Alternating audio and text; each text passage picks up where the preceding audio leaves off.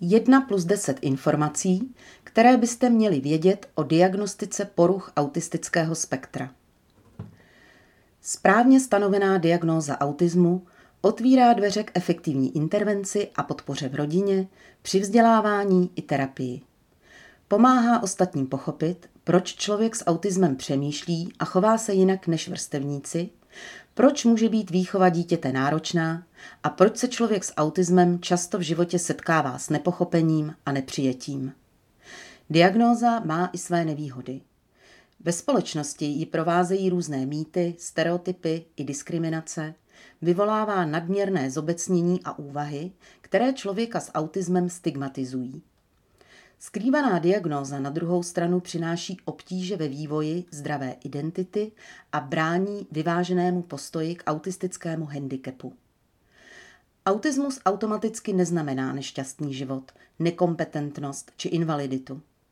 Lidé s autismem mývají i silné stránky, které mohou uplatnit, jen když se je naučí v životě smysluplně používat. K tomu potřebují znát sami sebe.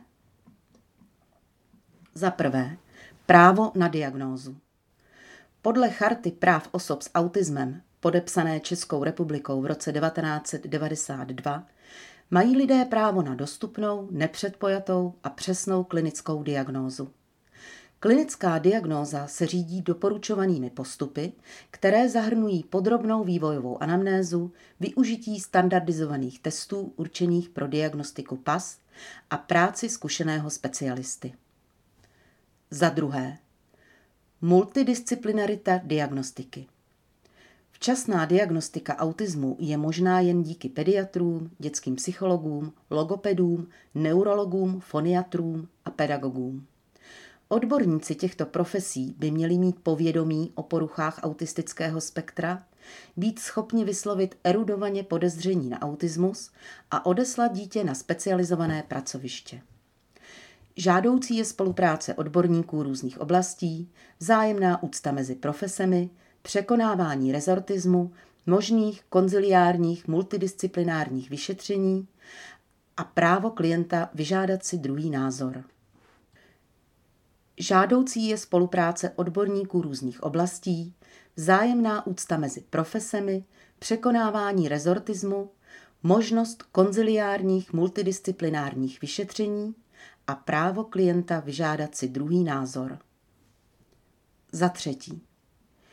Vícezdrojové psychodiagnostické vyšetření. Autismus se vyznačuje zejména oslabeními v sociálně komunikačním chování a vztazích. Při vyšetření je zapotřebí vytvořit takové podmínky, aby se dítě chovalo a komunikovalo co nejpřirozenějším způsobem.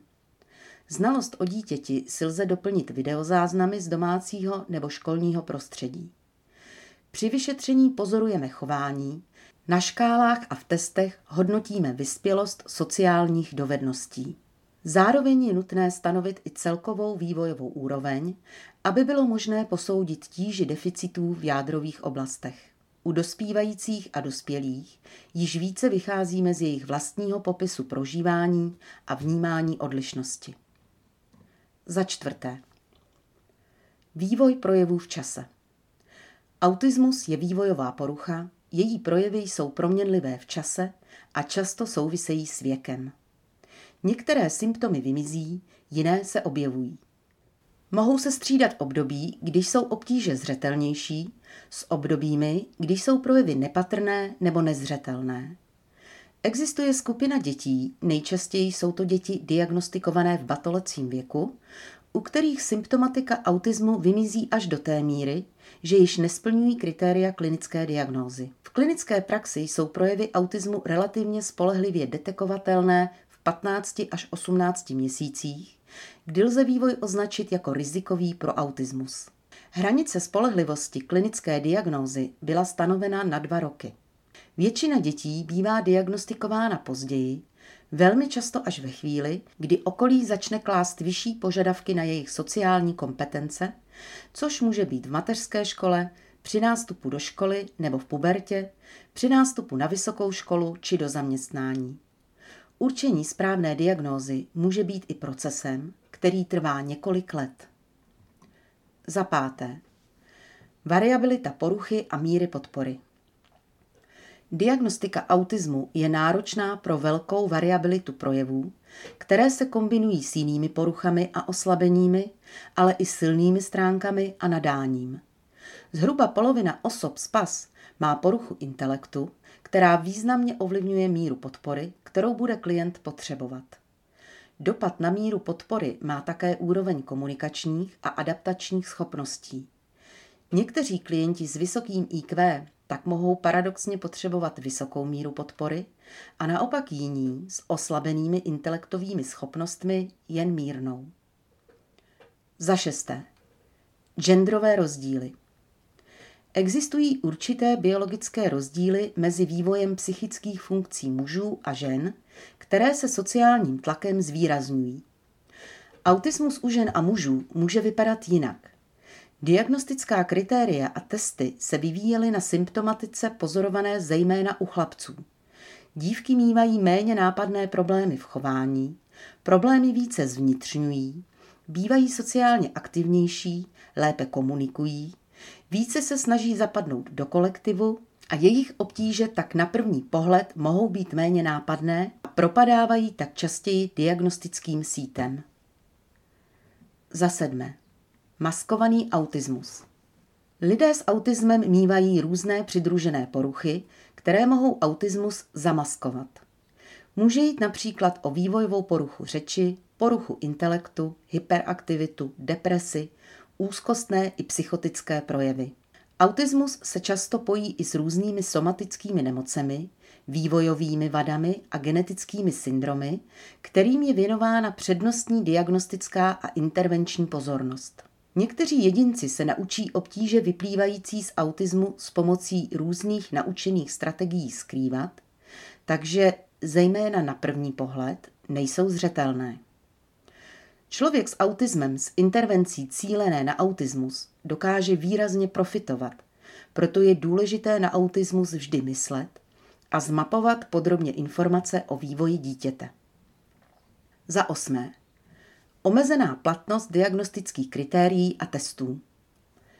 Autismus nelze diagnostikovat žádným lékařským testem biologického charakteru. Stejně jako u jiných psychických poruch, je diagnostika do určité míry subjektivní. Žádný z dostupných psychologických testů, včetně testů takzvaného zlatého standardu, není stoprocentně spolehlivý.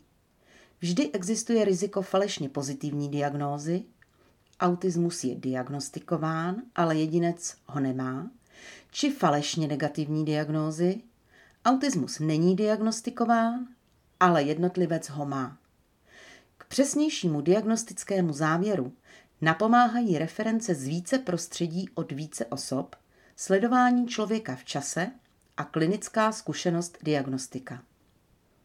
Za deváté. Systematické chyby diagnostiků. Někdy se setkáváme s různými předsudky ze strany odborníků a společnosti, které mají negativní dopad na práci osob, které jsou za diagnostiku zodpovědné. Autismus může být prezentován jako módní diagnóza, důsledek civilizačních vlivů, například přílišného trávení času na počítači, či jako omluvná smyšlenka vzniklá v hlavě výchovně neschopných rodičů. Často bývá diagnóza mylně vyvracena na základě přítomnosti jen jednoho projevu, který se považuje za netypický pro autismus. Dítě má například kamaráda, mazlí se, má rádo společnost, snáší dobře změny nebo navazuje oční kontakt. U autismu často určitá dovednost nechybí, ale je uplatňována v menší kvalitě či frekvenci. Za desáté. Spektrum a šedá zóna. Hranice klinické diagnózy není přesně vymezena. Diagnóza autismu je schrnujícím názorem konkrétního odborníka. Vždy budou existovat lidé, jejichž oslabení a projevy leží na hranici klinické diagnózy v takzvané šedé zóně, kdy mají specifické obtíže, ale dle konkrétního odborníka nenaplňují diagnostická kritéria. Platí, že individuálně zaměřená cílená podpora je důležitější než klinická diagnóza ve smyslu přesného splnění všech diagnostických kritérií.